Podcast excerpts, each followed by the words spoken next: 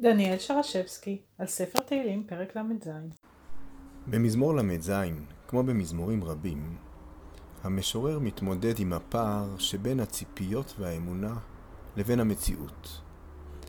בעולם שמדמה המשורר, ראוי היה שהצדיק יזכה בכל הטוב והרשע ירד לשאול. המציאות נראית הפוכה. דרך ההתמודדות המרכזית של המשורר היא הקביעה שהמצב הנראה הוא זמני. כך אומר המשורר בפסוק י' ועוד מעט ואין רשע, והתבוננת על מקומו ואיננו. אך פסוק אחד בפרק נראה כמציג תמונה הפוכה לחלוטין. בפסוק כ"ה נאמר, נער הייתי גם זקנתי ולא ראיתי צדיק נעזב וזרעו מבקש לחם. הפסוק הזה לא רק חורג מהניסיון האנושי המקובל, הרי ראינו צדיקים נעזבים וזרעה מבקש לחם.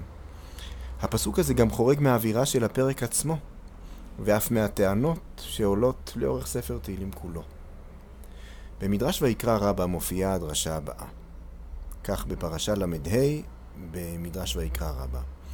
אף על פי שזרעו ובניו הם מבקשים לחם, לא ראיתי לאותו צדיק אביהם נעזב מיראתו של הקדוש ברוך הוא. הדרשה המפותלת הזאת מעוררת תמיהה, אך הפעם מכיוון אחר. הדרשן מציע קריאה בפסוק שהופכת את משמעותו לחלוטין. על פי הקריאה המשורר מצהיר שמעולם לא ראה לאותו צדיק, אולי אותו צדיק הוא אברהם, שהוא נעזב מיראתו של הקדוש ברוך הוא, וזאת למרות שזרעו מבקש לחם.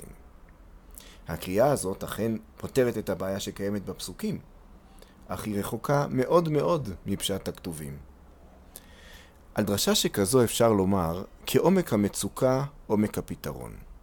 הקושי שהציב הכתוב בפני הדרשן חייב אותו לדרוש דרשה רדיקלית, כדי לחלץ את הפסוק מהסתירה העמוקה שבינו לבין המציאות.